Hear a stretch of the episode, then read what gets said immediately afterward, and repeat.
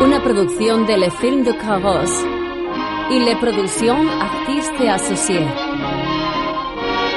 Besos robados, una comedia romántica francesa de 1968. En pantalla aparece el rótulo dedicada a Henri Langlois, Cinématique Française. Protagonizada por Jean-Pierre Laure, Delphine Seyrig, Claude Jacques, Michel Loncel, Harry Max, André Falcón, Daniel Secaldi, entre otros. A continuación, se reproduce una canción que habla de los recuerdos de un amor de juventud. de nos amours Que reste-t-il de ces beaux jours Une photo, vieille photo de ma jeunesse. Que reste-t-il des billets doux, des mois d'avril, des rendez-vous Un souvenir qui me poursuit sans cesse. Bonheur fané, cheveux au vent, baisers volés, rêve mouvant. Que reste-t-il de tout cela? Dites-le-moi. Un petit village, un vieux clocher, un paysage si bien caché, et dans un nuage, le cher visage de mon passé. Guión y diálogo de François Truffaut, Claude Degivreux y Bernard Rebon. Dirección de François Truffaut. Hace un día soleado en París con la Torre Eiffel en el horizonte. Paralelamente, varios soldados jóvenes están arrestados en el calabozo de un cuartel. Uno de ellos lee un libro llamado El lirio del valle. Oye, ¿qué hora es ahora? Las cuatro menos diez. Creo que pierde el tiempo. Nada de Eh, ¿Qué hora es? Las cuatro menos nueve. No, hombre, no. Pon un rollo de algodón dentro de la colchoneta. Eh, ¿Qué hora dices que es? Las cuatro menos ocho. Vengo por Duanel. Eh, Yo creo que ¿Quién es Duanel? Vaya bien. ¿Quién es Duanel? Soy yo. Con un ¿Por de qué? paja. Anda, ven. ¿Qué? ¿No se puede salir para ir a orinar? No, solamente a las seis. Ah, cerdo asqueroso. No haberle dado una paliza al centinela la semana pasada. Daniel, orina por nosotros. ¿Entendido? ¿Y besa por nosotros? Sí, descuida. ¡A las cinco! A las cinco en punto. ¡A las cinco pensaremos en ti! La mina antipersonal es más pequeña que la mina anticar. Cuando estalla, hiere gravemente a los hombres sin protección. Espere. Destroza los neumáticos de un vehículo, pero no surte efecto contra una máquina blindada. Bien, ¿qué hay? El soldado de segunda Duanel está ahí. Un momento. Bien. Así que... ¿Sondeáis el suelo con la bayoneta? Al tiempo que decís, ojo, hay que tener cuidado. Es lo que piensan vuestras novias eh, cuando llegáis con permiso, ¿no? Bien. Para rastrear minas hay que hacer como con las chicas. Ir eh, poco a poco. A una chica no se la puede tratar sin miramientos. hay que tantear el terreno. Pues con las minas hay que hacer lo mismo. Bien, examinadla durante mi ausencia. El oficial abandona el aula y a continuación recibe a Duanel en su despacho. Bueno, resuelto. Tanto mejor para usted y de paso también para nosotros. Porque hay sujetos que por el bien de todos en el ejército conviene quitárselos cuanto antes de en medio. Aquí está su cartilla. El soldado de segunda clase Antoine Duanel, enrolado por tres años, ha sido objeto de una rescisión del contrato en vigencia y se le licencia definitivamente. No lo entiendo. A muchos no les gusta el servicio militar. Se les llama, lo cumplen y asunto concluido. Pero no se hacen voluntarios. ¿Por qué se enroló usted? ¿Mm? Verá, es que, bueno, tenía razones personales. A causa de una chica, seguramente. Es lamentable. El ejército no es un refugio. Sin contar con que se ha gastado usted la prima de enganche. No me explico por qué no le obligan a reembolsarla. Si de mí dependiese, seguramente está protegido. Tendrá amigos comunistas. Ahora son ellos quienes hacen la ley. Sigamos. Llamado para incorporarse en Vitoval, no se incorporó. Enviado como prófugo a Estrasburgo, no se incorporó. Destinado al cuartel de Diplé, no se incorporó. En resumen, que usted no se incorpora nunca. Es como el perro de Juan Varga cuando le llaman se larga, ¿no es eso? Y además se dejó robar su ropa de paisano.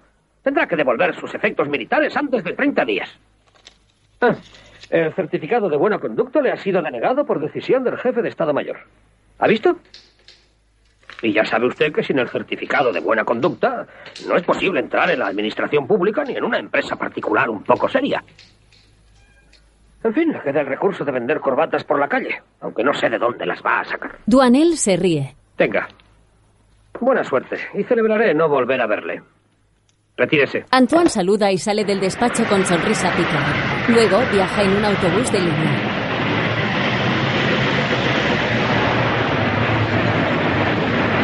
Baja y corre por la calle.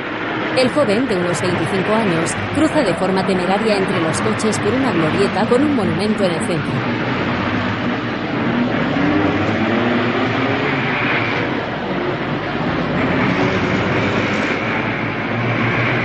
¡Eh, amigo! A ver si mira por dónde va. Llega a toda prisa a un burdel en un callejón y mira de arriba abajo a dos prostitutas de la puerta.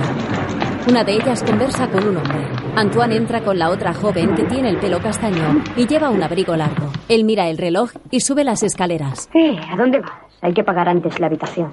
Ah, sí. Son ocho francos. Duanel paga con billetes. A Ginés le han echado el guante. ¿Otra vez? Gracias. Dale algo. Bien. Ya es la tercera vez desde el lunes. Habrá que llevarle unos bocadillos a la comisaría. Pues lo que es conmigo que no cuente. Yo no puedo moverme, estoy muy ocupada.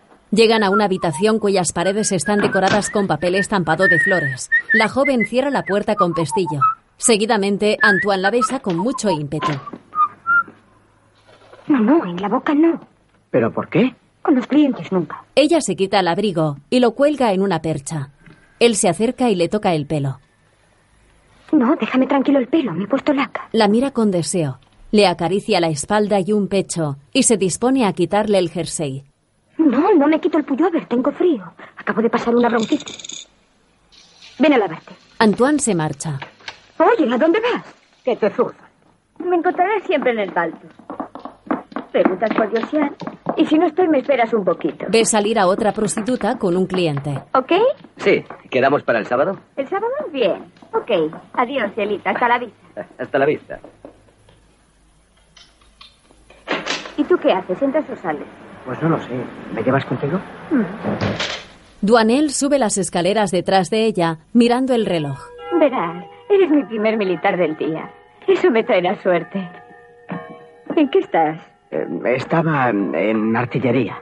Artillero, bravo. Entonces eres de los que no te andas con contemplaciones, ¿eh? Luego, un reloj marca las 5 de la tarde.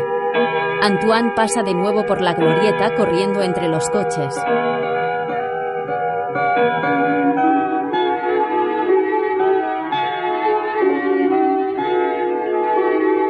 Continuación, cruza una calle con mucho tráfico y vehículos aparcados y entra en un portal.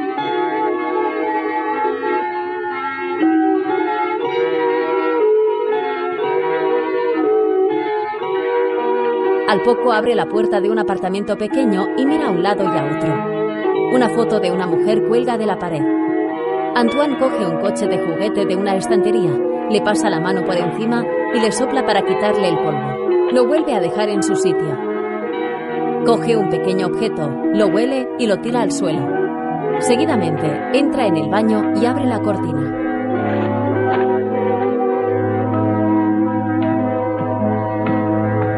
Sube a la cama con los pies, abre el balcón y se queda mirando las vistas durante un instante. Más tarde, está anocheciendo y sale por una cancela. Camina unos metros y se dirige hacia un edificio con una pequeña escalinata en la entrada y con balcones. A unos metros hay un columpio.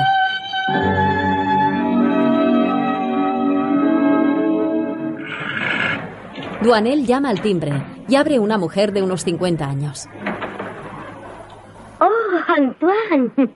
Esto es inesperado. Entra. Lisian se va a llevar una sorpresa. ¿Qué tal va?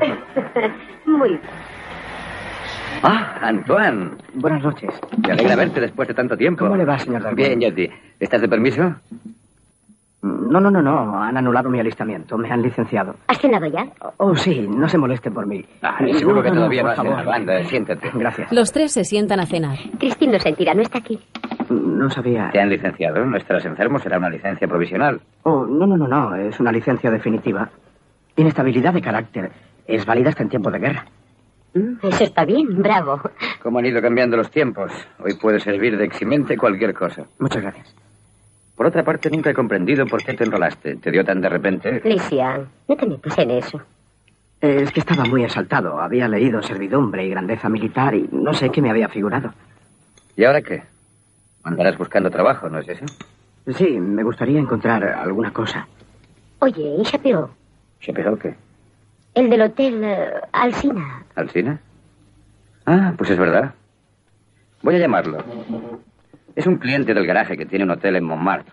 Necesita un vigilante de noche. El que tenía murió anteayer. Lo llamo enseguida. Eso sería... ¿Iría bien eso por ahora? Sí, estupendamente. Lo llamo. Lisian llama por teléfono. Supongo que esperabas ver a Christine. Eh, Sí, pero es igual. Le telefonearé mañana. Estará fuera ocho días. Se ha ido a esquiar con un grupo de amigos.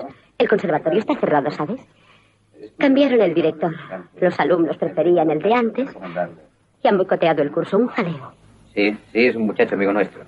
Ah, bien. Un momento. Antoine, Diga. Marcia, ven a hablar con, Con el señor permiso. Shapiro. Anda, ponte. Oiga, el señor Shapiro. Buenas noches, señor. He oído que le hablabas de Christine. Sí. Muy ¿Qué bien, has muy dicho? bien, entendido. Pues la verdad, que se ha ido a esquiar con unos amigos. ¿Qué Perfectamente. querías que le dijera? Hasta luego, No, no, señor. está bien, está bien. Fantástico. ¿Qué? El señor Shapiro ha sido muy amable y quiere que me presente enseguida. ¿Enseguida? Ustedes perdonen, pero debo irme ahora mismo porque Pero no tienes tiempo de terminar el queso, ¿eh? solo un mordisco. Bueno, vete, corre, que el asunto vale la pena. Sí, anda. No está mal ser vigilante de noche. Yo Oh, fui sí. cuando tenía 20 años. Podrás leer. ¿Cierto? Ya verás, Shapiro es un tipo simpático. Voy a telefonear a Christine para que sepa que estás aquí. En otro momento, en la recepción, Antoine lee un libro sentado en una mecedora y tapado con una manta. De pronto, una joven de unos 25 años, morena y de ojos claros, llega y toca en el cristal de la puerta.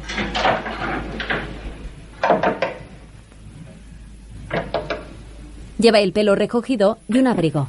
Él la ve y ambos sonríen.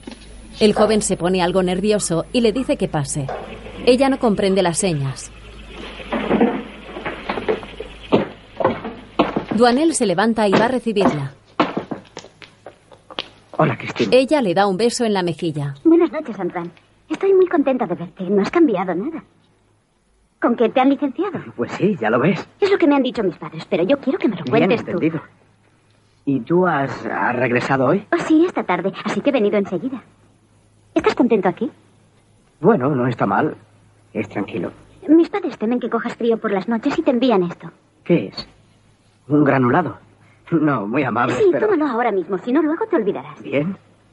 ¿Quieres, eh, ¿Quieres algo de beber? Pues sí, ¿qué hay? Un poco de todo. Agua mineral, Coca-Cola. Una Coca-Cola. Antoine se agacha y saca del mostrador dos vasos y un botellín de refresco. Ella le echa un vistazo al libro. Creí que no volveríamos a vernos. Hacía seis meses que no me escribías. Bueno, es que casi siempre he estado en el calabozo o en la enfermería. Y además, al principio, cuando te escribía, muchas veces tú no contestabas. Sí que contestaba. No a todas tus cartas, desde luego. ¿Escribías tantas? Una vez las conté. Recibí 19 en una semana. Me pregunto de dónde sacabas tiempo para escribirlas. Sí, yo también. Y además no siempre eran simpáticas. Ah, oye, ¿cuál es tu día de fiesta? El miércoles. Pues el miércoles ven a cenar a casa. Mis padres te invitan. Ah, muy bien. Conforme, encantado. Hasta el miércoles. Adiós. Adiós. Antoine se marcha. A la mañana siguiente, Duanel saca a rastras dos cubos pesados de basura del Hotel Alsina. Se encuentra en una terraza con vistas a la calle.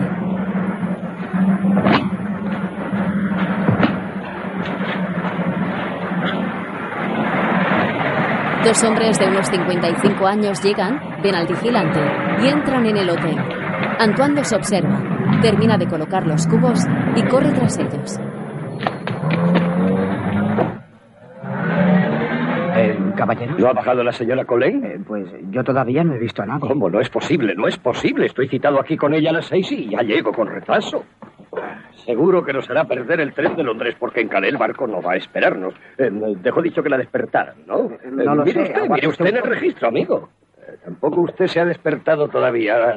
Traiga, déjeme, lo miraré yo mismo. Usted tiene aspecto de no aclararse, veamos. A las seis, el 18, a las seis... Ya lo tengo, es el 24. ¿El 24? Sí. Pues vamos allá. Coja la llave duplicada porque ya la conozco. Tiene insomnio y habrá tomado un somnífero. Vamos, corra, corra, dése prisa. Eh, ¿Qué piso? ¿En qué piso está? Hay que subir al tercero. Eh, tercero. Venga, corran. Cierre. Vamos.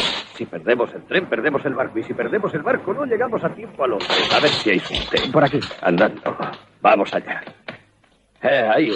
Voy a llamar por si... Abra, ya le he dicho que está bajo efectos de un barbitúrico. La luz.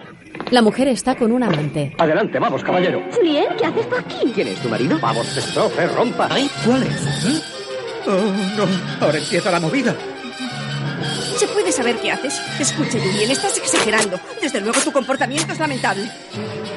¿Es que no vas a ser nunca razonable? ¿Qué te ha hecho mi ropa interior? ¿Es que pretendes que me quede congelada? Malo.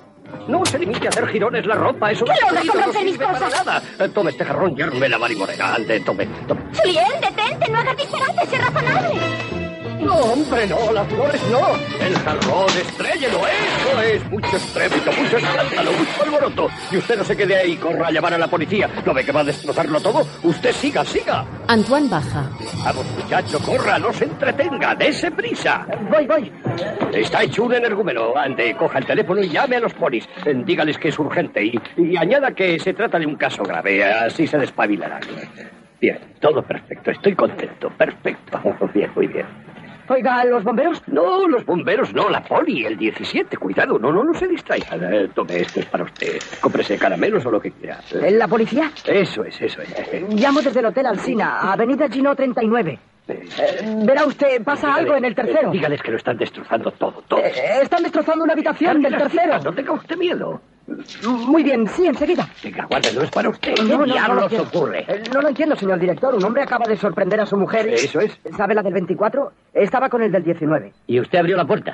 Pues sí, este caballero me estuvo atosigando. y- Comprendo, un detective privado. Eso es. Quítese de mi vista. Está bien, está bien, ya me voy, ya me voy. El detective se va. Y tú puedes seguirle. El director coge los billetes, los rompe y se los da al joven. Toma, la paga de despido y el aguinaldo. Al rato, Duanel entra a un bar y se acerca a la barra. Por favor, un perno con mineral. Eh, muchacho, muchacho, aquí. Antoine se dirige hacia una mesa en la que está sentado el detective. Eh, siéntate. Eh, ¿Quieres tomar algo? Oh, no, no, no, gracias, ya he pedido en el ¿Qué mostrador. pasa?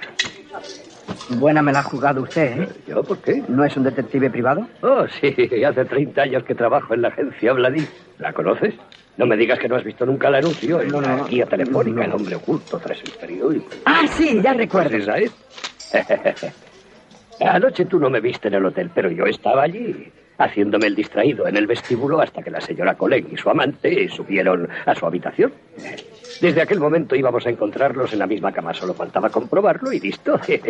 ¿Y por qué no llamó inmediatamente a la policía? ¿Por qué no hubiera acudido? Primero mi cliente, el señor Colén, habría tenido que presentar una denuncia ante el juez. Luego el juez llamara al comisario de policía, un encorro. ¿Comprendes? ¿Y de qué sirve que vaya la policía en este momento? Ah, ahí está la cosa. La policía va y levanta testado de que a cierta hora se ha encontrado a un tal señor Colén eh, en la habitación de un hotel armando un gran escándalo y de paso hace constar que había dos personas en el mismo lecho y que una de esas dos personas era precisamente la propia esposa de dicho señor Colén. ¿Te das cuenta? La poli en principio ha acudido por alboroto nocturno, solo que al mismo tiempo se ha conseguido una magnífica prueba de adulterio. Muy ingenioso. Un truco Bien pensado. profesional. Bien, hay que hacer el informe, he de irme. Yo, yo también, salgo con usted. Bien, pues andando. Ah, y además tenía que dar un telefonazo. Bueno, es igual, llamaré luego desde el despacho. Eh, oye, con todo este lío habrás perdido tu empleo. ¿No? Sí, ¿qué le vamos a hacer? Eh, lo siento. Pase, por favor. Gracias. Eh, es una pena. Los dos salen del bar y estrechan las manos. Seguidamente toman direcciones opuestas. El detective, que cogía y se apoya en un paraguas, se vuelve hacia atrás y lo llama.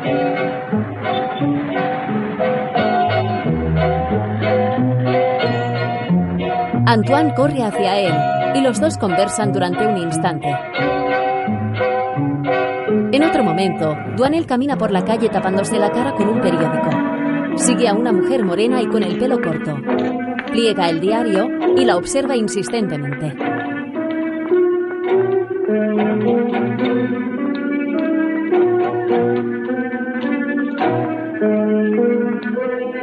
Ella mira hacia atrás y acelera el paso.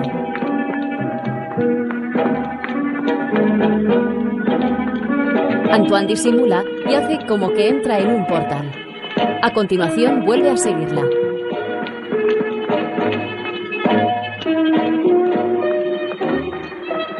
El joven se esconde detrás de un árbol y continúa espiándola. Ella se percata de su presencia y cruza la calle.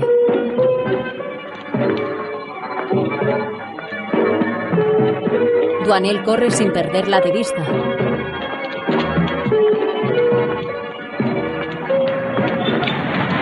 La joven se dirige hacia un agente de tráfico y señala a Antoine. El policía le llama la atención y el joven huye a toda prisa.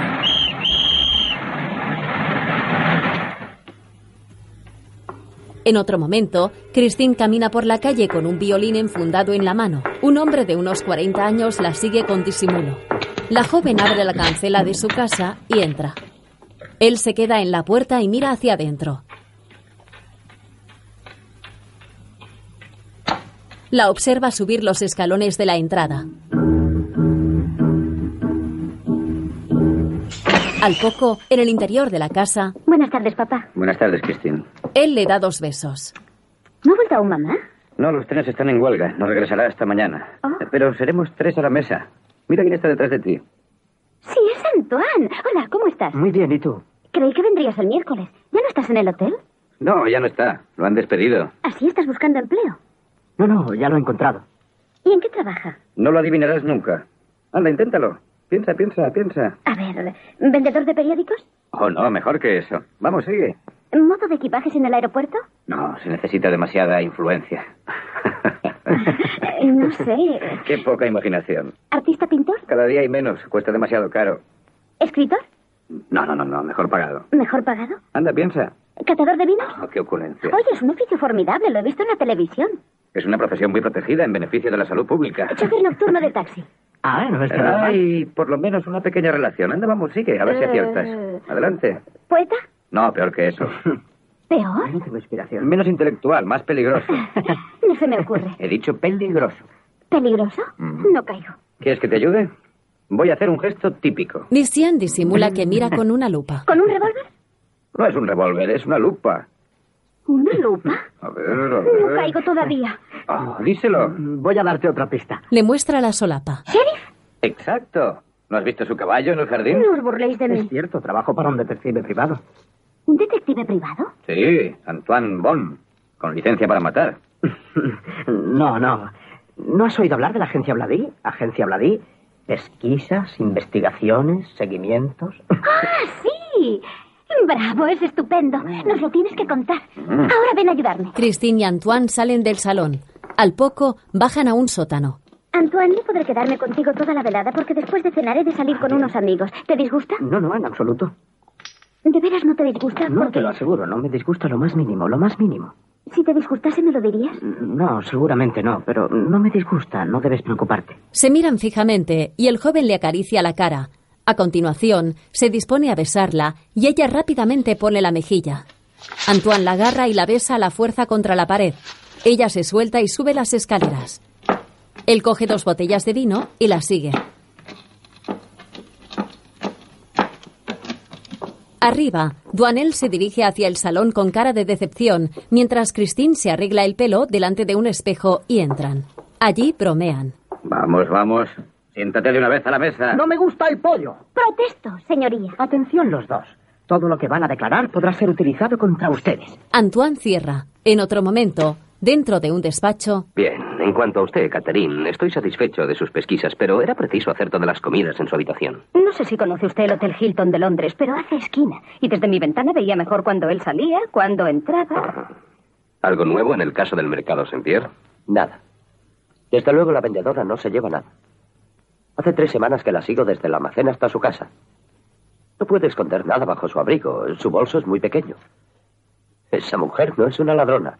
No lo entiendo. Bien, dejaremos ese asunto. Tengo mis sospechas. Estoy seguro de que su patrón nos ha venido con cuentos. No quiere saber qué vida lleva porque ella le robe, sino porque le gusta. Busca al informarse un medio de entrar en su vida. Está simplemente enamorado y no se atrevió a decírmelo. Algo así como el tipo del Ministerio de Agricultura hace tres años. Ah, sí, es cierto, pero aquel terminó mal. ¡Bang, bang! ¿Cómo, bang, bang? ¿Qué dices? Pero si se ahorcó. No, señor, se disparó una bala en la sien. Lo siento, lo siento, pero se colgó de una viga en el desván del ministerio. Cuando uno se cuelga, no se desparraman eh, los sesos por todas partes. Eh, sé bien lo que digo, y lo hizo con el cinturón de su batín. Henry, está visto que siempre ha de llevar la contraria. Eh, sí, está visto. Discutía ya con tu padre antes de que tú hicieras la primera comunión. No, Duanel, usted quédese. Mi padre tenía mucha paciencia con usted. Yo también, pero hay un límite. Oh, sí, hay un límite para la Perdón, paciencia. está el señor Albani, a quien le dio usted ahora. Ah, sí, sí, hágale pasar. Eh, un momento, luego hablaré con usted. Eh, aguarde ahí. Antoine sale al pasillo. Buenos días. Un hombre alto y de unos 50 años entra en el despacho y mira a su alrededor. Mientras, Duanel espera afuera caminando de un lado a otro. La mujer se dispone a salir. Adiós, Adiós. señorita. Otro de los detectives pasa por el lado del joven. ¿Espera, jefe? Sí, le estoy esperando. No se quede ahí, venga a sentarse. Los dos entran en otro despacho. Duanel se sienta en una silla frente al escritorio. Mientras, Pues verá, se trata de un amigo que vivía en mi casa. Hace cuatro semanas desapareció sin dejar señas. Y olvidó unas cosas, ropas y objetos que yo desearía remitirle. Ya. ¿Y usted quiere que encontremos su pista? Sí. Bueno, en fin, no solamente eso. También me gustaría saber cómo vive, ¿comprende? ¿Qué hace, las gentes que frecuenta? Comprendo perfectamente. Bien, averiguaremos eh, dónde se encuentra ahora. Le seguiremos y le facilitaremos a usted una información. Le costará 30.000 diarios. Está bien, muy bien. Pero ¿usted cree que eso llevará mucho tiempo?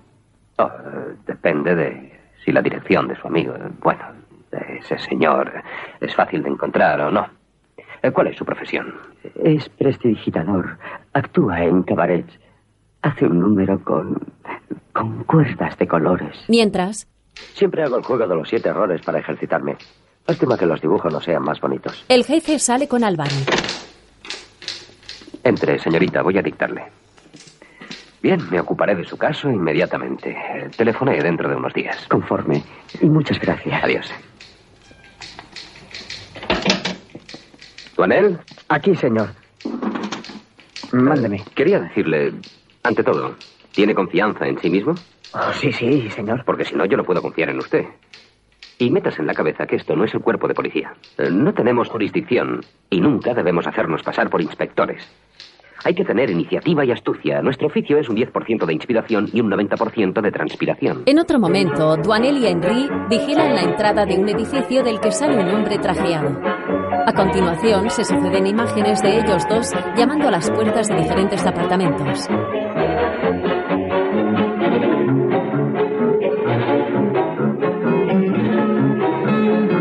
Luego, los dos van en el asiento trasero de un coche. Ah, fíjate, en esa taberna hacen estofado de lentejas todos los jueves. Más tarde, está oscureciendo y Antoine llama a la casa de los Darbón. Buenas tardes, Antoine. Buenas tardes, señora. Vengo a ver a Christine. No está en casa. Oh, entonces me... No, no, no, no. Entra un momento a tomar algo. Entran en la casa. Al mismo tiempo, Christine sale fuera por la puerta del sótano y corre disimuladamente por delante de la casa hacia la calle.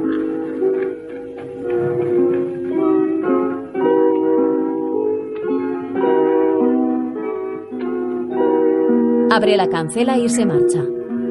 Al día siguiente, en la agencia Bledy, el hombre que llevó a Duanel en su despacho y la detective se besan. ¿Quieres que vaya a verte esta noche? No, dije que los sábados y basta. Si no estás contento, podemos dejarlo correr. No, el sábado, está bien.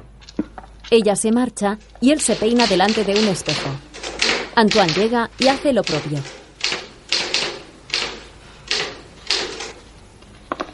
¿Qué te ocurre? Te veo preocupado. ¿Hay algo que no marcha? Catherine, que es un caso nunca visto. Increíble, una mujer que no quiere casarse. Pues a mí me sucede lo mismo. Hace dos años que voy detrás de una chica y sé que todo es inútil. ¿Por qué no te buscas una furcia? Me dan asco, son repelentes. Oh, bueno. A tu edad comía patatas fritas por la calle y alternaba con chicas de lo más tirado que se sujetaban el sostén con imperdibles. Ahora me preocupa la salud, en cierto modo es una lástima.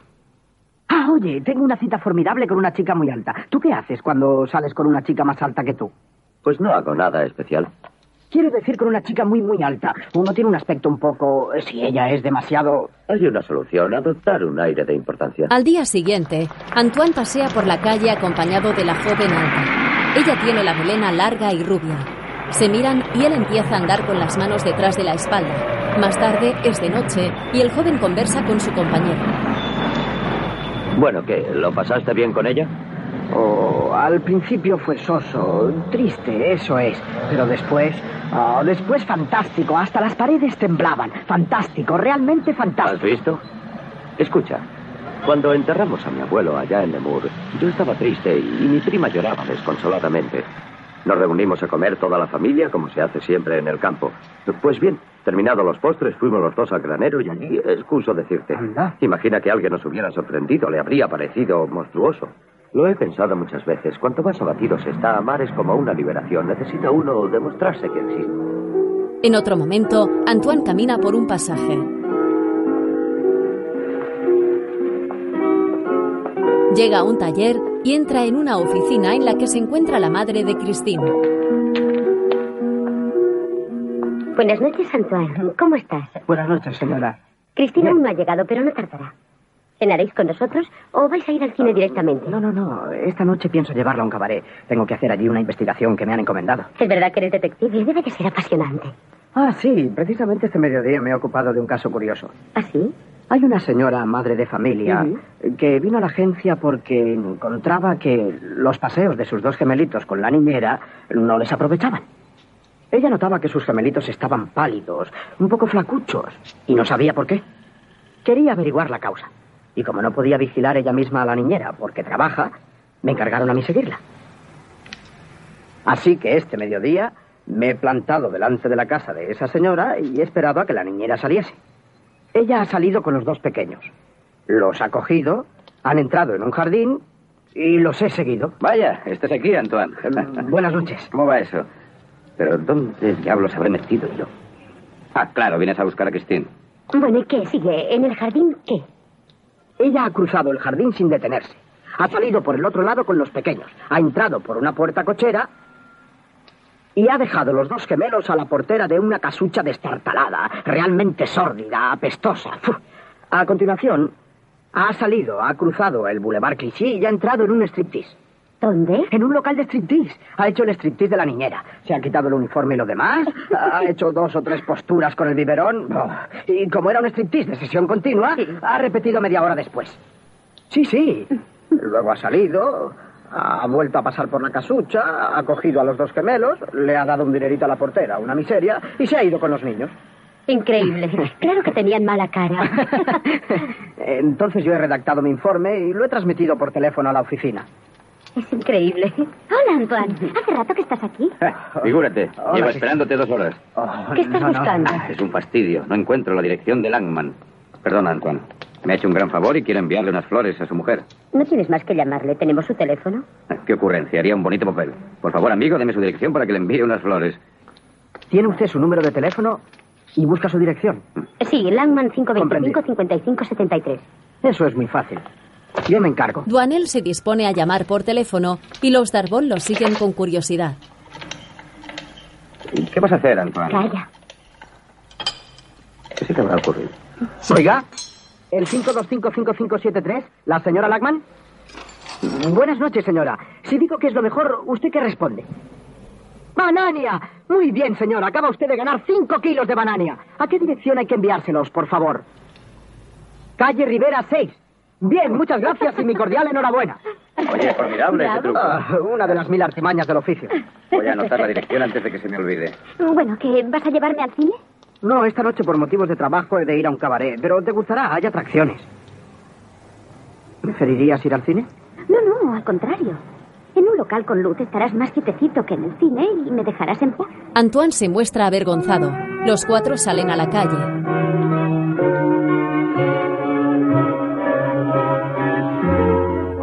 Al rato se sientan en una del cabaret.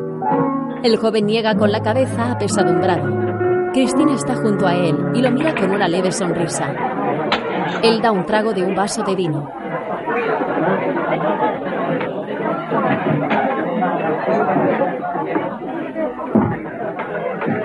De pronto, las luces se apagan. En el escenario se abre el telón y aparece un mago de unos 30 años con cuerdas en las manos. Érase un marino que hacía su último viaje, un viejo marino que sabía historias maravillosas. No tenía edad, vive todavía. Se le recuerda como un personaje fabuloso. Christine le toma la mano a Antoine. Los niños aún siguen encontrándole algunas tardes de verano sentado en un escalón del puerto. Jugando con cuerdas solía dar vida a curiosas leyendas. Tenía cuerdas de todas clases, de todas las longitudes y de todos los colores. Las tenía blancas, las tenía rojas, las tenía también verdes y amarillas. De color naranja, burdeos, púrpura y azul. Duanel anota en un blog. ¿Os acordáis del viejo marino cuando no decía nada, cuando parecía no vernos? Nosotros le observábamos, acordaos bien, durante la luna de junio, enrollar la cuerda dorada y colocarla a su lado. Continuación, como si estuviera cumpliendo un antiguo rito sagrado. Como si intentara descubrir el secreto de alguna ciencia primitiva, lentamente le veíamos anudar la cuerda azul. Después la enrollaba así en su mano y decía que los nudos abandonaban la cuerda azul para ir a formarse solos en la cuerda dorada. Entonces los enviaba otra vez de la cuerda dorada a la cuerda azul. ¡Ay! Resplandecía de contento. Ninguno de los presentes entendía nada de su historia. En cuanto enrollaba la cuerda azul en su mano, los nudos, repetía él, abandonaban la cuerda azul para ir a formarse solos en la cuerda dorada. Y entonces él los enviaba de nuevo de la cuerda dorada a la cuerda azul, y los nudos volvían a irse de la cuerda azul para formarse solos en la cuerda dorada. El prestidigitador hace nudos en la cuerda azul y enrolla la dorada. A continuación hace un truco y pasa los nudos de una cuerda a otra. Antoine pone un billete sobre la mesa y se guarda las notas y el bolígrafo. Discúlpame, pero tengo que irme para continuar mis pesquisas. Anda, apaga tú. El telón se cierra. Antoine sale del cabaret con prisa, observando al prestidigitador, y Christine permanece sentada con gesto de incredulidad. La joven llama a un camarero y se dispone a pagar con el billete. Otro día, Duanel vigila detrás de un árbol la puerta de un edificio.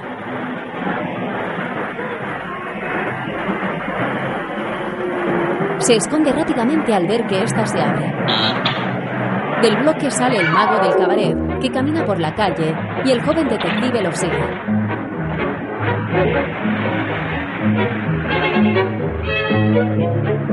El hombre se gira y Antoine disimula. Este se pone una gorra y avanza pegado a la pared. El ilusionista entra en un edificio y Duanel se queda mirando hacia adentro a través del cristal.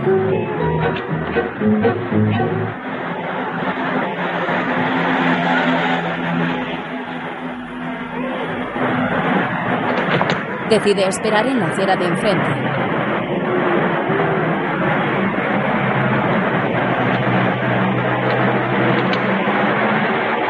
Se estremece de frío y se frota las manos. A continuación, una mujer joven y un hombre con un bebé se disponen a cruzar la calle cuando de repente ella ve a Duanel. ¡Antoine! Ah, deja que te dé un beso. Albert, ¿te acuerdas de Antoine? Ah, sí. Antoine Duanel, ¿Qué Albert, mi marido. ¿Qué haces aquí? Eh, espera un amigo. Apuesto a que te preguntas si es niño o niña. Una noche tienes que venir a casa a cenar con nosotros, ¿verdad, Albert? Naturalmente. Mamá te dio mi número de teléfono. Sí, sí, creo que sí. Ni te has tomado el trabajo de llamarme, ¿eh? En otros tiempos el teléfono no te daba tanto miedo. Bueno, hasta uno de estos días. Adiós. Adiós. La pareja se marcha y a continuación el joven entra en una cabina telefónica.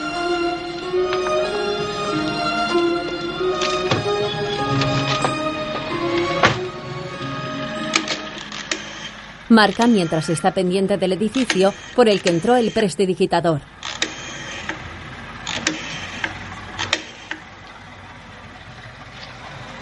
Oiga, Cristín. Hola, soy Antoine. Escucha, te llamo porque... Porque la verdad, la otra noche te dejé un poco bruscamente. No me guardarás rencor, ¿verdad? Ya sabes que fue debido a mi trabajo. Verás, tenía orden de seguir a una persona y era el prestidigitador, el sujeto en cuestión. Espero que no estés enfadada conmigo. Oh, no, no, no, no. Si me hago perfecto cargo de que cuando uno es detective... Sí, bueno, tú dices que no lo estás, pero por el tono eh, se te nota un poco resentida. No, en absoluto. De veras, te repito que no. Puedes creerlo. Oye, si quieres, eh, si quieres podemos salir esta noche o vernos un ratito o algo. Me gustaría mucho, cualquier cosa. También. Pero es que estoy un poco cansada, ¿sabes? Porque anoche fui a la manifestación. Bien. ¿Una manifestación? Sí. ¿Con polis, golpes, porras y todo eso? Sí, sí. Vaya, vaya. Sí, ¿Conoces a mi amiga María M? Sí, claro, sí, Pues naturalmente. he estado en el Dime. hospital. Son unos brutos, ¿sabes? Qué barbaridad. iba a presentar una queja en la comisaría Bien. y ni siquiera han querido escuchar. Eh, escuche, señorita, por favor, no corte usted la comunicación, que estamos hablando. No te oigo, Cristín, este aparato hace un ruido infernal. Cuelgo, volveré a llamarte más tarde. Un camión se coloca delante de la entrada y le entorpece la vista. Antoine sale de la cabina y el vehículo se va. Observa a un policía poniendo una multa. Eh, un momento, alto ahí, amigo. ¿Qué está usted haciendo? Gana de poner papelotes en mi parabrisas. Vaya forma de ensuciarme el coche. Y esto es... Ah, un aviso de multa. Qué modo tan poco delicado de comunicarla. ¿En qué país estamos? Duanel se da cuenta de que un empleado está cerrando la verja del edificio y corre hacia allí. Mira el reloj, camina hacia atrás y choca con una seña. Más tarde, se encuentra en el despacho del jefe en la agencia. 18.55, un empleado cierra la verja de la estafeta. 18.58, el vigilado no ha vuelto a aparecer. 19.04, abandono la vigilancia. Eh, según se desprende de su informe, el prestidigitador ha pasado la noche en la estafeta de correos. ¿No es eso? Se burla de mí. No, señor, pero le perdí de vista y no sé a dónde fue después. Como es prestidigitador, se hizo desaparecer a sí mismo. ¿eh? Ah. Bueno, ¿dónde hace su número? ¿Qué clase de locales? Eh, ¿Cabaret de lujo? No, señor, más bien un local de carácter bohemio, con velas en las mesas y violines en los váteres. ¿Y qué es esa estatua de la que habla usted aquí? Ah, sí, da todas sus citas en la calle, delante de una estatua de Juana de Arco. ¿Una estatua ecuestre? Antoine se encoge de hombros. Ha llegado el señor Tabarcia. ¿Qué pase? Estoy seguro de que el prestidigitador le descubrió. Me veré obligado a confiar el caso a otro. No sé qué hacer con usted. Tiene muy buena voluntad, pero es eh, un desastre. Bueno, ahora déjeme. Antoine sale por la puerta. El señor Tabar, señor. Catherine deja paso a un hombre alto. Buenos días. Señor Tabar, siéntese, por favor. Tabar se quita el abrigo y se sienta. Eh, tengo que decirle con franqueza que vengo a verle sin una razón especial. Eh, es un poco raro que alguien venga aquí por curiosidad, pero en fin. Bien, vamos a ver. ¿Está usted casado, señor Tabar? Maravillosamente casado con una mujer superior, he de reconocerlo. Y... eh, ningún problema por ese lado. Y yo me porto muy bien. Ah, lo celebro. Eh, ¿Puedo preguntarle cuál es su profesión? Oh, mi negocio marcha muy bien. Doblo la cifra todos los años. ¿Qué negocio? Eh, ¿Qué negocio? Mi, mi zapatería. Eh, zapatos para caballeros, señora y niños, sobre todo para niños. Eh, todo el mundo necesita zapatos. Y con los atascos de hoy cada vez hay más peatones. Entonces es usted un hombre feliz, sin preocupaciones, sin enemigos. Sin enemigos es mucho decir. Desde mi más tierna infancia, en el colegio, en el ejército, siempre he sido muy envidiado, aunque eso no me ha quitado el sueño. Y luego tengo un defecto gravísimo. La franqueza. En efecto, se puede hacer mucho daño con ello. Pero no comprendo el objeto de su visita. ¿Qué espera de mí con exactitud? Eh, pues verá, nadie me quiere y deseo saber por qué.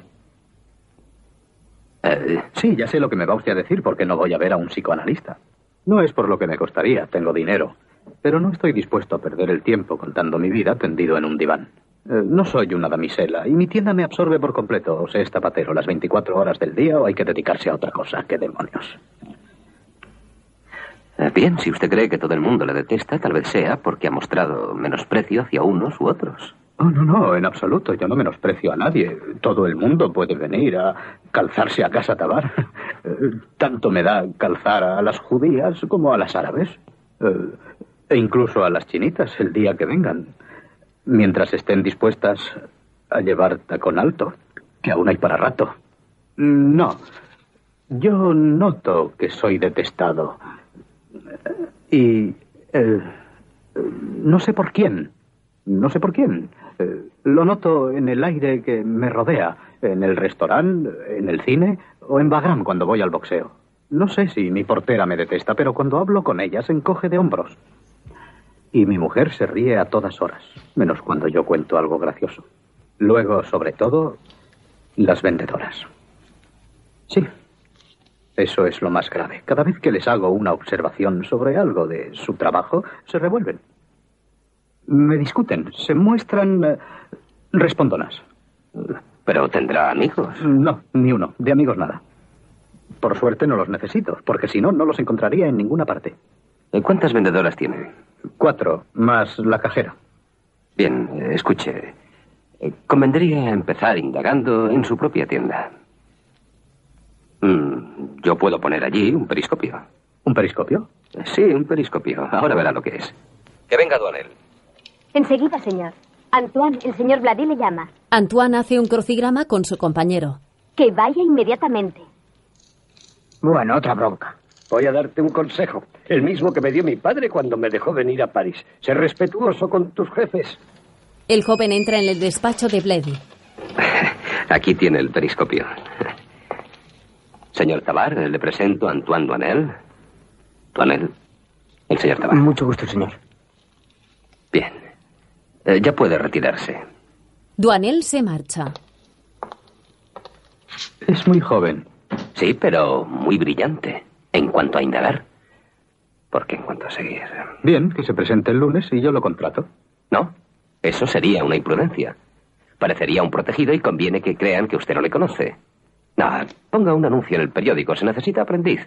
Elimina a los otros y lo elige a él. Bien. ¿Lo necesario? Otro día. Cuando les dé la señal, empiecen. Atención. Uno, dos, tres. Adelante. En la zapatería, Antoine y otros cuatro candidatos envuelven cada uno una caja de zapatos en papel de regalo bajo la supervisión del dueño de la tienda.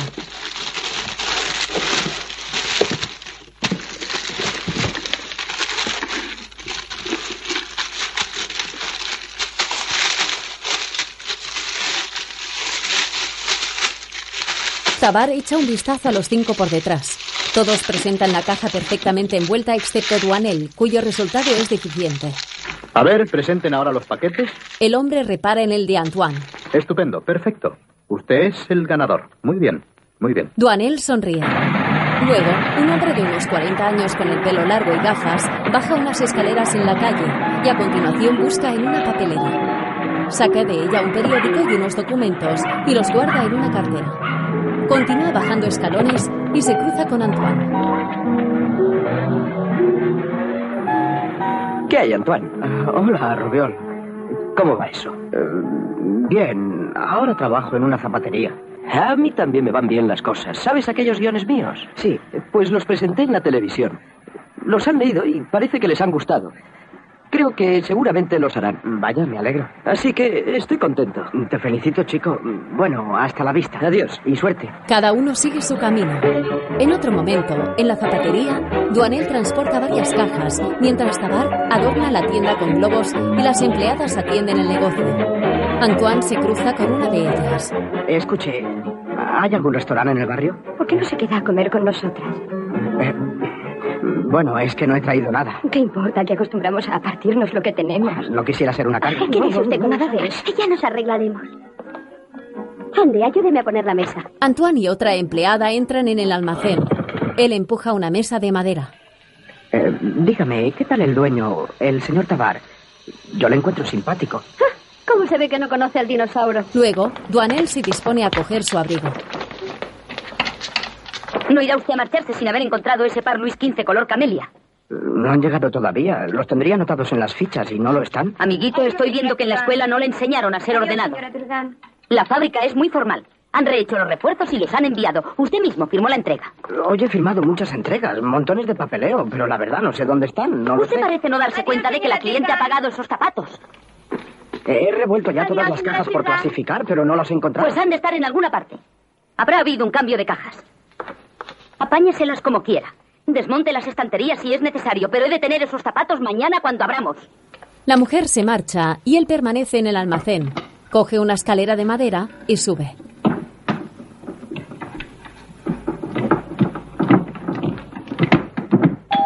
Asoma la cabeza a la tienda, se sienta en una barra de hierro que soporta la estantería y apoya los pies en la de enfrente.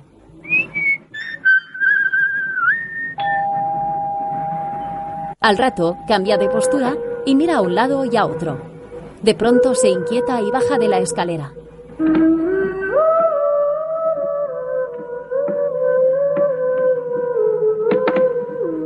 Mira entre las cajas de zapatos perfectamente ordenadas y sigilosamente avanza por otro pasillo del almacén.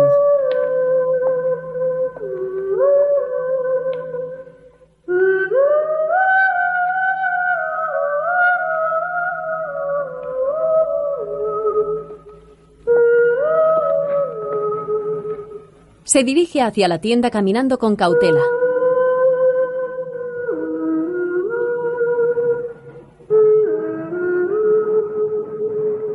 La puerta de entrada está cerrada. Los zapatos reposan en el escaparate y en los expositores de dentro. Varios asientos se distribuyen alrededor del establecimiento.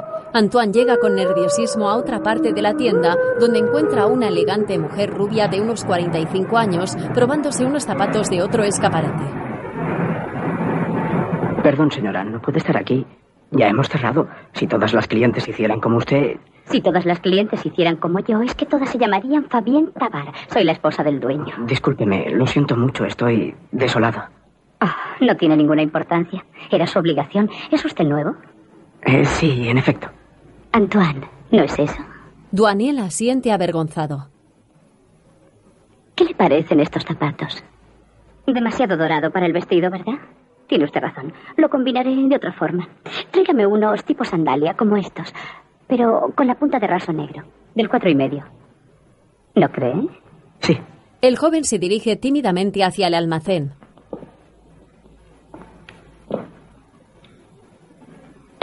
Al poco sale con una caja de zapatos, la abre y se aproxima a Fabien, que está sentada en una silla.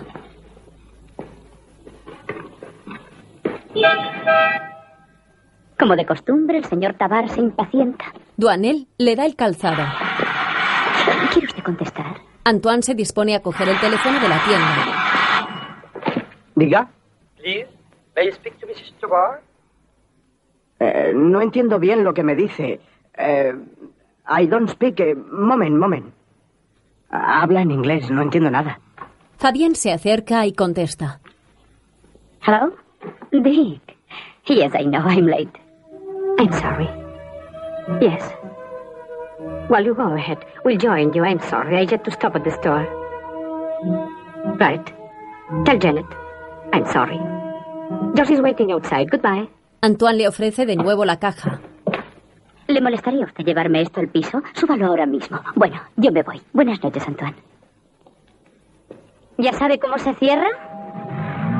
Trabaja hasta demasiado tarde. La mujer sale corriendo de la tienda y se dirige hacia un coche que está aparcado en la acera. Sube al asiento del copiloto, el vehículo arranca y se van. Tuanel se queda mirando a través de la puerta de cristal. Luego llama a la agencia desde una cabina.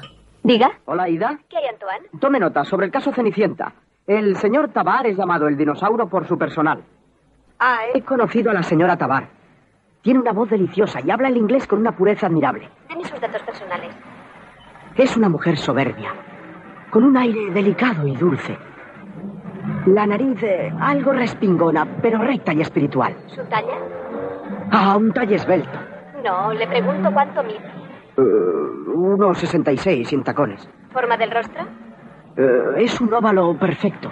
Bueno, un óvalo un poco triangular, pero el cutis luminoso, como si llevase una luz dentro. Esto es un informe, no una declaración de amor. Buenas noches. En otro momento, Antoine se afeita delante del espejo. Does your friend speak English? No, my friend doesn't speak English. He understands it, but he doesn't speak it. He understands it, but he doesn't speak it. I don't pronounce it very well. I don't pronounce it very well. Do you understand me? Do you understand me? Oh, yes, but you need practice. How do you spell that word? Otro día, Christine se asoma al escaparate de la zapatería y entra. Dentro la atiende una dependienta que avisa a Fabián.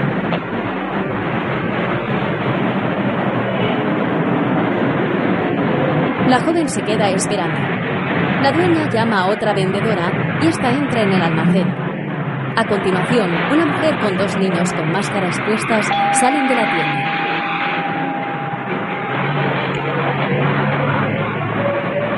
Antoine recibe a Christine y ambos conversan durante un instante.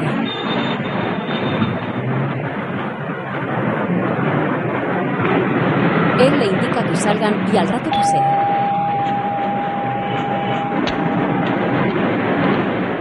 ¿Cómo se te ocurre ir a la tienda a importunarme en pleno trabajo? Como no debes señales de vida, nunca vienes por casa. Mis padres se preguntan qué te ocurre. Pues óyeme, diles que estoy perfectamente y dale recuerdos de mi parte. Qué desagradable llegas a ser. Y sin ninguna razón. Naturalmente, sin ninguna razón, claro. Si te he hecho algo, solo tienes que decirme. No, nada en absoluto. No. Yo creía que era amiga tuya. Oye, tu amistad puedes guardártela o si no la distribuyes por ahí. Pero a mí. Estamos en el mismo punto que el año pasado. No, en el mismo punto no. Mucho más atrás. ¿Y de quién es la culpa? Desde luego mía, ¿no? No me acuerdo de todas tus cartas, pero una vez me escribiste. Ahora Sé que soy capaz de sentir por ti amistad solamente o algo por el bueno, estilo. Sí, Di que no me escribiste. Es lo que pensaba en aquel momento. Pero mira, el amor y la amistad están hechos de admiración. Y la verdad es que yo no te admiro. Ni cuando creía quererte te admiraba. ¿Entiendes? Pues entonces adiós. Caminan en diferentes direcciones. El hombre que seguía a Cristina hasta su casa aparece de nuevo a unos metros detrás de ella. Mientras, Fabián espía a dos empleadas. El papaito Tabar. Ah, me fastidia tener que ir sola. ¿Por qué no le dices al nuevo que te acompañe? ¿Antoine? Sí, Antoine. No está mal, a mí no me disgusta. Sí, pero ¿no te has dado cuenta de que está loco por la patrona? ¿La patrona? Sí, la patrona. El otro día Silvia dijo riendo. Ahí llega la señora dinosaurio. Y Antoine saltó furioso. ¿No le da vergüenza hablar así de una mujer tan excepcional? Y luego añadió, la señora Tabar no es una mujer, es una aparición. ¿Una aparición? Sí. Y para él lo es. Si no, fíjate en una cosa. En cuanto llega ella, se pone blanco como el papel. En otro momento. Fabián Tabar, Fabián Tabar, Fabián Tabar. Fabián Tabar, Fabián Tabar. Fabián Tabar, Fabián Tabar, Fabián Tabar, Fabián Tabar, Fabián Tabar, Fabián Tabar, Fabián Tabar, Fabián Tabar, Fabián Tabar, Fabián Tabar, Fabián Tabar, Fabián Tabar, Fabián Tabar. Se mira al espejo.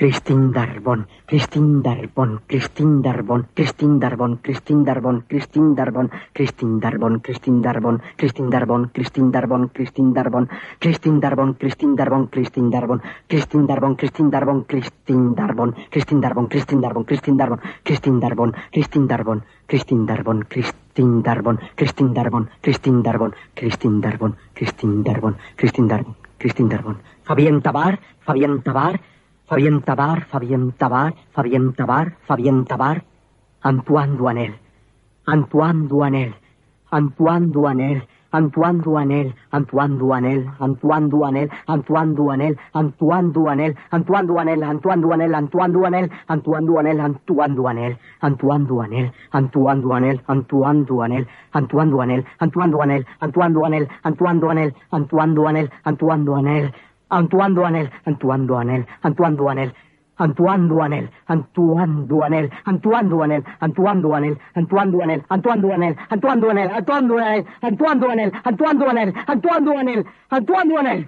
Se desespera y se echa agua en la cara. Luego, una vendedora mira en el almacén cuando de pronto llega el dueño. En esa estantería no, mire arriba, en las cajas verdes. Las cajas verdes están vacías. En las cajas verdes. La joven indica disimuladamente locura con un gesto. Sube las escaleras y abre una caja vacía. Señor Tabar, ¿puedo hacer fiesta mañana? No, Entonces, ¿puedo salir esta tarde una hora antes? no, ¿Quiere que le cuente una historieta? no, ¿Sabe la del imbécil que siempre decía no? no. Pues es usted. La joven baja. A un lado, Antoine se burla y disimula al acercarse Tabar. Venga conmigo. Salen de la tienda por una puerta trasera. Ha visto, ¿no? Pues siempre lo mismo. ¿Y su investigación progresa? ¿Ha descubierto usted algo? Yo no puedo decirle nada. Doy el parte todas las noches. El señor Vladimir le hará una síntesis. Pero si busca informes suplementarios... Entran en un edificio y suben por un ascensor. Claro, claro. Al poco, llegan a la casa del hombre. ¿Y quién ha dado este año el cheque más alto al Comité de Defensa del Calzado? ¿Quién le está hablando? Sí, ya. Por fin, George. Esto ya está frío. ¿Lo hago calentar un poco? No, no vale la pena. Tengo poco tiempo. ¿Hay queso? Bien, perfecto. Me he entretenido abajo. Las chicas se arman un lío con las Buenos días, Antoine. Buenos días, señora. He de dar a Antoine los libros de contabilidad. ¿Ha almorzado usted? Pues sí, eh, abajo. Ah, ya, con las chicas. Eso es, con las chicas. Vaya, me falta uno. Siéntese. Ahora lo buscaré. Se sientan a la mesa. El dueño le da un plato al joven. Muchas gracias. Fabien mira sonriente a Antoine y le acerca varios quesos a su marido. ¿Le gusta el queso? Oh, este está estupendo. Apesta que da gusto. Yo preferiría un yogur. Duanel y la mujer se miran insistentemente. Ella le pasa un plato a su marido y este a Antoine. Dick y Janet te han telefoneado. Les he dicho que te llamen a la tienda por la tarde. Ah, sí, había olvidado que hoy tenían en la Berly su primera clase de francés. ¿Habla usted inglés, Antoine? Bueno, lo estoy estudiando con discos, pero no es nada fácil. Los discos son una tontería. No sirven de nada. Hay que aprenderlo en la cama, con una amiguita inglesa. ¿Por qué no lo prueba? Yo lo aprendí con una australiana, mientras su marido trabajaba. Era pintor de brocha gorda. Como Hitler. No digas nunca que Hitler era un pintor de brocha gorda. Es una calumnia. Hitler era un pequeño pintor paisajista. Los Tabar dan un sorbo de vino. Duanel se toma el yogur algo incómodo. El hombre se levanta y busca entre unos documentos.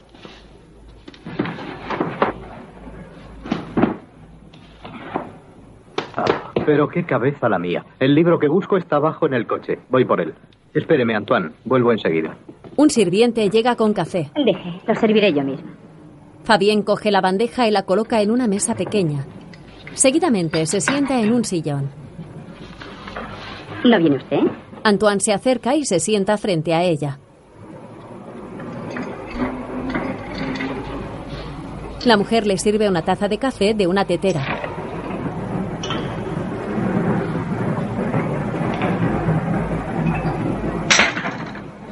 Le ofrece un tarro con azucarillos. Tomaré otro. Los dos sonríen ampliamente. A continuación, ella se sirve su taza. El joven la mira fijamente mientras remueve la bebida con una cucharilla.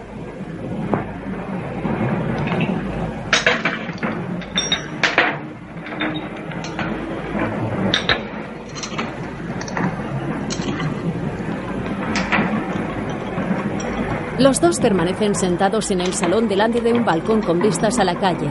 Duanel no se decide a probar el café.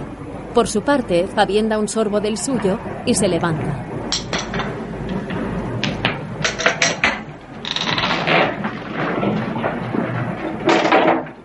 Se dirige hacia el tocadiscos y busca entre los vinilos.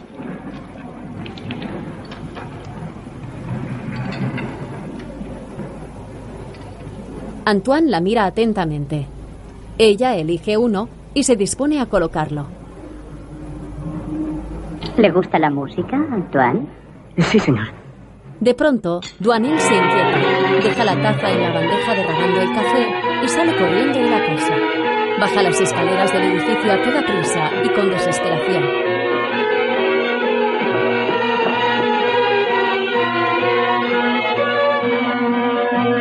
Sale del bloque y entra en el almacén de la zapatería.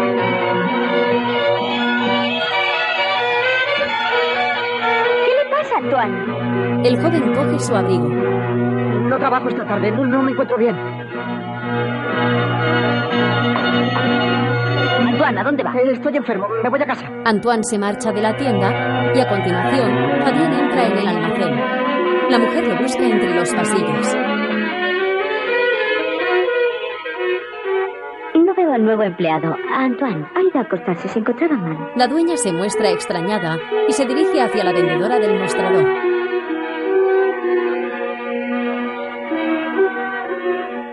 Deme usted el registro, por favor. La empleada le da un libro. No, el de personal. Fabien consulta el nuevo durante un instante.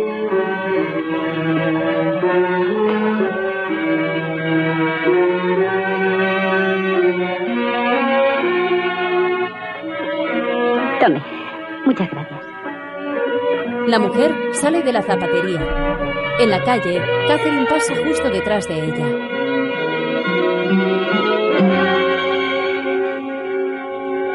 Al poco, Antoine llega a la agencia. Allí espera sentado Albany. Oiga, en lugar de la palabra decir, eh, se le ocurre otra, la he puesto diez veces en mi informe y hace mal efecto. Confesar, revelar, contar, afirmar. Caramba, ¿cuánto sabe usted? Eh, bueno, dejaré de decir, eh, queda más claro. Catherine llega con aspecto cansado. Ah, lo que me ha hecho andar la dichosa señora Tabar. Uh, bueno, por lo menos tengo una pista. ¿Una pista? ¿Qué pista? La de su amante. No tiene ningún amante, está muy por encima de eso. Pues hace media hora estaba en casa Cardinos comprando tres corbatas y su marido no lleva. Es verdad, solo lleva lazos de pajarita. Empiezo a estar harto de este asunto. Voy a pedir al señor Blady que me ocupe en otra cosa. Duanel llama a la puerta del despacho de Bledy. ¿Sí? Buenas tardes. Eh, Perdone usted que le moleste, pero tengo que decirle algo verdaderamente Eh, importante. luego, luego. Tengo que hablarle no ahora. tiempo. Por favor, se lo ruego, atiéndame. Albani. que tendré solo unos instantes. No insista, guarde cinco minutos. Tenga un poco de paciencia. Es que mi asunto es muy urgente. Eh, señor Albani. Escuche, seré breve. Concédame dos dicho que le minutos después. El hombre hace pasar al señor Albany y Antoine se desespera. El joven se sienta delante de Henri. ¿Qué? ¿No van bien las cosas? Sí, en este caso ha habido suerte, porque he de confesar que no siempre tenemos éxito. En fin, hemos localizado a su amigo el prestidigitador. Robert. Sí, eso es. Robert Espané, de 35 años. Bien, hace su número de prestidigitación en el caballo de oro desde septiembre. El cliente lleva un solo guante. Y ahora vive en el número 42 de la calle de la República. República 42. Eh, necesitaba más espacio porque su mujer espera un hijo. ¿Su mujer? Sí, se casó eh, el 12 de noviembre último. Oh, forzosamente está usted equivocado. No, no, puedo incluso precisarle que el acta matrimonial fue extendida por el notario señor Lepodé. Albany le golpea. Cochino. Está usted mintiendo. No es más que un embustero. No es cierto. No le importa a usted levantar una calumnia. Eso es indigno. Eso es innoble. ¡Algo! ¡Ven a ayudarme, por favor! ¿Pero qué ocurre aquí? ¿Es que se han vuelto locos? ¡Sujetadlo! ¡Catherine! ¡Vaya a avisar al dentista de arriba! ¡Vamos, corra! ¡Cálmese, señor Albani, cálmese! Al poco, Catherine llama a una puerta. José, pronto el doctor está ocupado. Lo siento, no importa. Un doctor en la agencia hay un loco. Pronto, corra. El hombre sale a toda prisa de la consulta. ¡Déjame basura! ¡Mamarracho, Bueno, bueno, ya está. Hay que acompañarlo a su casa. No, no quiero volver a casa. Están hechas sus cosas y no quiero verlas. Pero tendrá que ir a algún sitio. Iré a alojarme en un hotel. Métalo en un taxi y llévelo a su casa. Es una crisis nerviosa, necesita descansar. Espero que haya pagado por adelantado. Catherine se lleva al señor Albany tras ser abofeteado por el dentista. En otro momento, Antoine sube las escaleras de un bloque de pisos y la luz se apaga.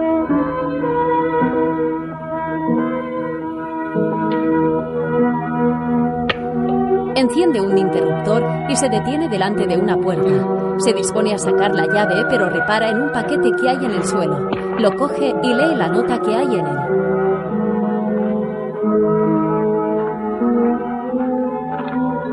En el instituto, profesor nos explicó la diferencia entre tacto y cortesía. Un caballero empuja la puerta de un cuarto de baño y descubre una dama enteramente desnuda. Retrocede inmediatamente y cierra diciendo, oh, perdón, señora. Eso es cortesía. El mismo caballero empuja la puerta, descubre a la misma dama desnuda y dice, oh, perdón, señor. Eso es tacto. He comprendido su huida, Antoine. Hasta mañana. Luego, Duanel escribe una carta. Señora, Sobre el escritorio reposa el paquete abierto con corbatas. desde hace una hora contemplo estas corbatas que jamás me atreveré a llevar. Antoine arranca la hoja, hace una bola y se queda pensando. A continuación, empieza de nuevo. Esta es una carta de adiós. Es usted magnánima, pero yo no merezco su indulgencia. No me verá nunca más. No volveré a la tienda porque me despido. Soy un impostor. Mucho más de lo que pueda usted imaginar. Por un momento, soñé que iba a unirnos un mismo sentimiento. Pero es tan imposible como el amor de Félix de Vandenés por la baronesa de Marceau en el lirio del valle. Adiós. Después, Duanel echa el sobre en un buzón. Urgente. Al poco, un operario mete la carta enrollada en un tubo e introduce este en una cañería.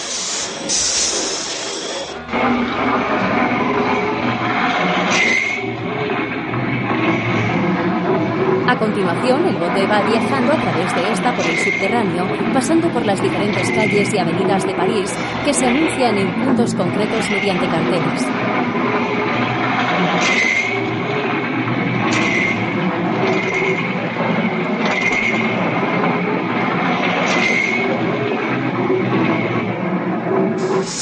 Al rato, el tubo llega a otra oficina de correos y un operario lo abre.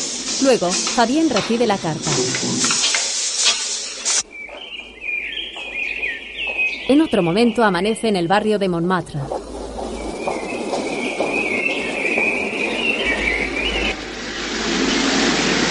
vehículo de limpieza expulsa agua por la calle. Mientras, Antoine duerme prácticamente en su apartamento, en la última planta de un edificio que hace esquina.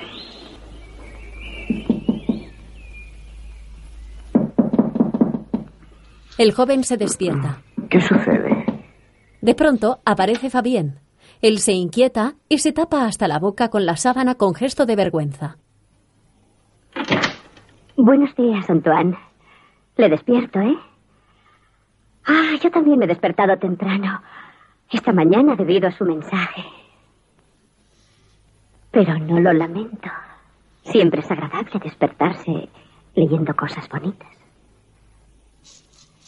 Iba a sentarme a mi escritorio para contestarle, pero no. Luego he pensado que era mejor que viniese aquí personalmente. Bien.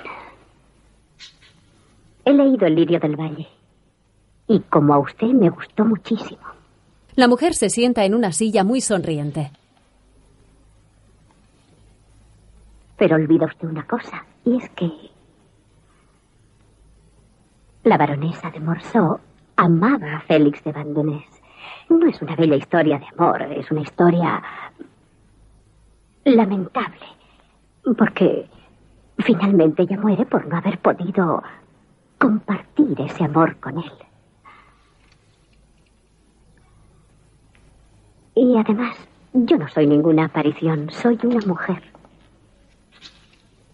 que es todo lo contrario. Por ejemplo, esta mañana, antes de venir aquí, me he maquillado, me he puesto polvos en la nariz. Se levanta y se mira al espejo. Me he pintado los ojos. Duanel se incorpora y vuelve a acostarse rápidamente al verla. Y mientras cruzaba París he observado que todas las mujeres habían hecho lo mismo. Para gustar o por cortesía hacia los demás. Dice usted que yo soy excepcional. En efecto, soy excepcional. Todas las mujeres son excepcionales, cada una a su modo. ¿Y usted? Usted también es del todo excepcional. Sus huellas dactilares son únicas en el mundo. ¿Sabía eso? Es usted único. Los dos somos únicos. Únicos e irreemplazables. Antes de morir, mi padre hizo señas de que se aproximase el médico y le dijo, la gente es formidable. Y ¡puf! se murió. Antoine esquiva su mirada. Comprendo que esté silencioso, pero me gustaría que me mirase. Que me mirase a mí. Usted me escribió ayer. Y la respuesta es yo. Ella se sienta en la cama.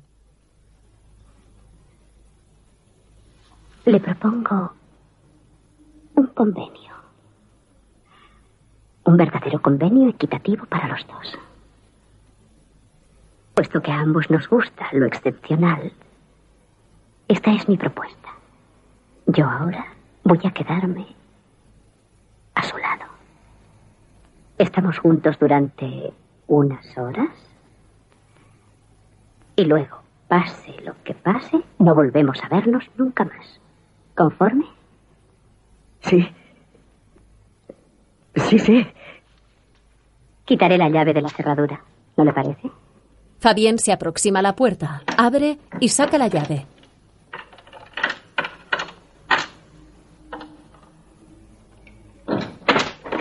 En las historias que a los dos nos gustan, la dama tira la llave por la ventana.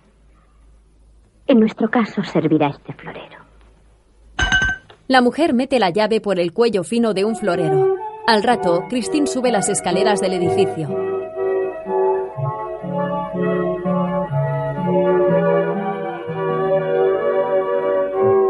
Llega a la puerta del apartamento de Antoine.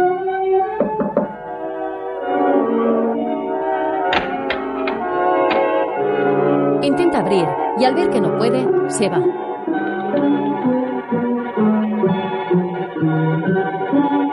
Al poco, la joven pasa por delante del edificio. El hombre que la sigue va tras ella. Justo allí, Catherine contempla el bloque de pisos. Luego, esta se reúne con Vladi y sus compañeros en la agencia. Y de pronto, la gran sorpresa. La señora Tabar, que nunca se levanta antes de las once, salió esta mañana a las ocho y cuarto. La seguí hasta la plaza d'Ambert. Entró en el número 18. Allí estuvo una hora y media larga y volvió a su casa. ¿Y no sabe usted en casa de quién estuvo? No, es un edificio de ocho pisos y la portera no estaba, pero pienso volver para interrogar a los inquilinos. Perdón, yo, yo sé en casa de quién estuvo. ¿Ah, sí? ¿De quién? Señor Vladi, es preciso que hable un momento a solas con usted. Déjenme con él. Todos se marchan del despacho. Fuera, Henry habla por teléfono. El rector del Liceo de Compiègne. Ah, buenos días, querida señora. Le pido disculpas por molestarla, pero yo soy eh, soy el rector del Liceo de Compiègne. Eh, repito, perdone que la moleste, pero me interesarían, si me hace usted el favor, algunos informes sobre una de sus profesoras, la señorita Solange Tipuy. Sí, unos pequeños informes. No, no me refiero a su capacidad. Simplemente quisiera algunas referencias respecto a, eh, ¿cómo diría yo?, su, su moralidad. En fin, saber cuál es su conducta eh, fuera del ámbito docente. eh, eh, conocer algunos detalles de su vida particular. Sí, eso. ¿Qué le digo yo ahora al señor Tabar? ¿Cómo? ¿De, ¿Le ha de pagado modo que hay, para ser ¿De cuándo cuándo? ¿Por las noches? De vida un poco ligera. Sí, comprendido, sí. Sí. No me está mal. ¿Qué pasa? Es el señor Henry. Voy a avisar al jefe. Propios vigilantes. Ah, ¿Le parece bonito lo que ha hecho? Señor Vladi, venga, corra. El señor Henry es horrible. ¿Pero qué sucede ahora? Henry yace en el suelo de la agencia. Bledy le toma el pulso. Conteste. ¿Está usted ahí? Oiga, puede colgar, señora. El señor Henry ha muerto. ¿Muerto? Al día siguiente, los compañeros de la agencia acuden al cementerio.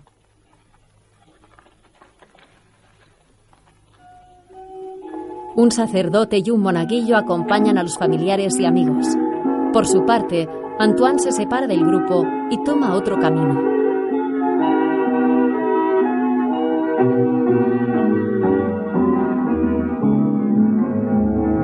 Duanel sale del camposanto y continúa por una acera en la que se encuentran varias prostitutas.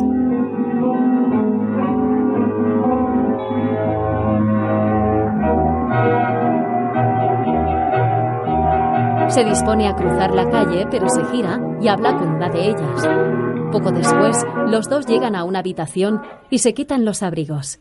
Él saca un fajo de billetes y le da varios a la joven. Si me das un poco más, me desnudo del todo. Eh, está bien, tenga, pero prefiero que se quede vestida. Bueno, si quieres estaremos más rato. No tengo ganas de estar mucho tiempo. Bien. En otro momento, Lucien Drabon conduce por la calle. Mientras tanto, Christine entra por la cancela de su casa. Por su parte, su padre continúa circulando por la calle. Se dispone a girar cuando de pronto un coche que viene de frente colisiona con él. ¿Pero qué diablos hace usted? ¿El freno? ¿Echa el freno? Ah, eres tú, Antoine. ¿Cómo estás? Hola. ¿Qué es de tu vida? No teníamos noticias tuyas. Ahora trabajo en la SOS. Eh, soy reparador de televisores. Ah, muy bien. ¿Qué ha ocurrido aquí? Su documentación, por Eh, favor. no, no, yo he tenido la culpa. Asume la Sí, sí, responsabilidad. te pago los desperfectos. Lucien mira el golpe. Me hubiera gustado encontrarte en otras circunstancias. Pero, en fin, tampoco es un drama. Luego, Por la mañana anduve de compras con mi madre. Notaba en ella una actitud extraña. El ajetreo de calles y tiendas me dejó un poco aturdida. Ello, unido a las inquietudes que me atormentaban, me decidieron a salir por vamos. a dar un paseo a caballo para ocultar nervios presentimientos. Los señores Darbón bajan las escaleras con maletas. Adiós, cariño. Adiós, mamá. Buen fin de semana. ¿De veras no quieres venir con nosotros? ¿Te gustaría? Tengo trabajo, ya sabes. Ah, bueno, si te aburres, seria. llama a Juliet. Mm, Pero si no voy a estar Hasta sola, la vuelta. tengo la televisión. Adiós, Adiós. papá. Mira que quedarte encerrada todo el fin de semana. En fin. Adiós. Adiós. Adiós. Adiós. Recibí una carta de Luis en la que se excusaba por no poder acudir a nuestra cita, ya que asuntos urgentes reclamaban su presencia en su de rey. Comprendí lo que había ocurrido y corrí al cuarto de. Lo que hiciste ayer no tiene disculpa. ¿Qué me importa lo que pudo ocurrir entre el padre de Luis y tú? No hay razón para que intente separarnos. Voy ahora mismo en su busca. Es inútil que te Oiga. porque sé que me quiere ¿Sos 9999? Tengo derecho a ser ¿Pueden venir enseguida a la avenida Edward Bellán 44, por favor? No permitiré que Nuestro televisor no funciona. Muchas gracias. Christine cuelga y se dirige hacia el televisor. Quita la tapadera de detrás y la pone encima. A continuación, trastea en el aparato y la señal empieza a distorsionarse hasta que finalmente se pierde.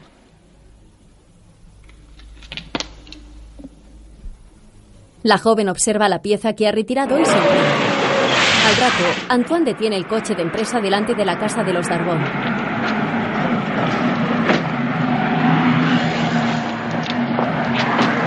Coge una caja de herramientas y entra por la cancela. El joven lleva ropa de trabajo.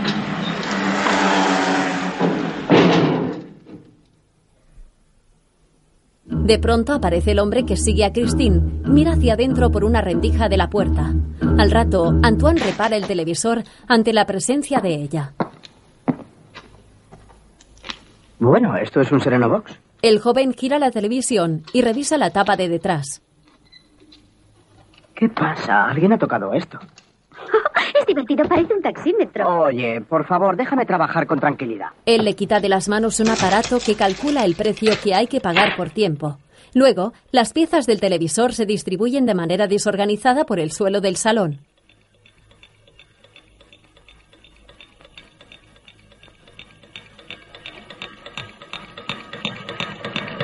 El precio continúa aumentando en el aparato medidor.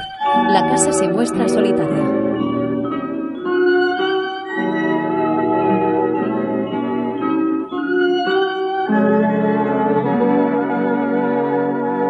En el piso de arriba, una habitación con cama de matrimonio permanece vacía y a oscuras.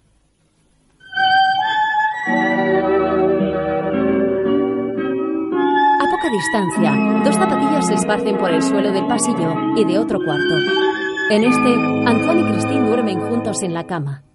A la mañana siguiente, ella le sirve una taza de café en la cocina. ¿Así? Sí, gracias. El joven unta mantequilla en una tostada y esta se rompe en dos. No, hombre, no debes hacerlo de ese modo. Yo voy a enseñarte cómo untar de mantequilla una tostada sin romperla. Mira, tomas dos tostadas, pones una encima de la otra y luego extiendes la mantequilla. Gracias a la tostada de debajo no se rompe la de encima. Mm, Bien pensado. Yo te enseño todo lo que sé, como esto de la tostada, y tú a cambio me enseñas todo lo que sabes. ¿eh? Mm, Conforme. Mientras, el hombre que sigue a Christine vigila desde fuera. De nuevo dentro, No es realmente importante. Bueno, quizá lo sea, pero... eh, En fin, preferiría escribírtelo. ¿Tienes un lápiz? ella asiente, se levanta y coge una libreta y un lápiz.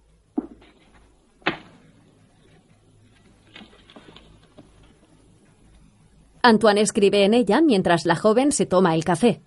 Él arranca la hoja, la dobla y se la da. Christine la despliega y la lee. Seguidamente, ella hace lo mismo. A continuación, los dos intercambian notas de papel y sonríen al leer las del otro.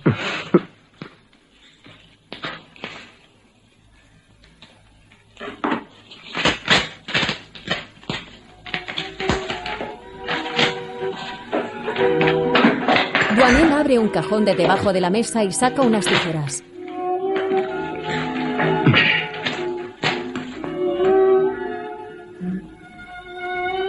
Toma la mano de la joven, levanta su dedo anular y le cuelga las tijeras a modo de anillo. Ella se muestra sorprendida. En otro momento, los dos pasean de la mano por un parque. Antoine le acaricia suavemente el cuello y a continuación se sientan en un banco.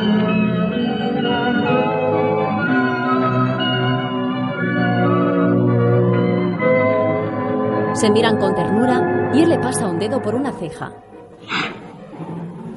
Vaya, me he olvidado el pañuelo. ¿Puedes prestarme el tuyo? Solo llevo Kleenex. ¿Quieres uno? Ah, no, nunca me suena con papel. Enfrente. No mires, hay un individuo muy raro. No sé, tengo la impresión de que hace días que me sigue. ¿Quién será ese tipo? ¿Qué sé yo? Ahí viene.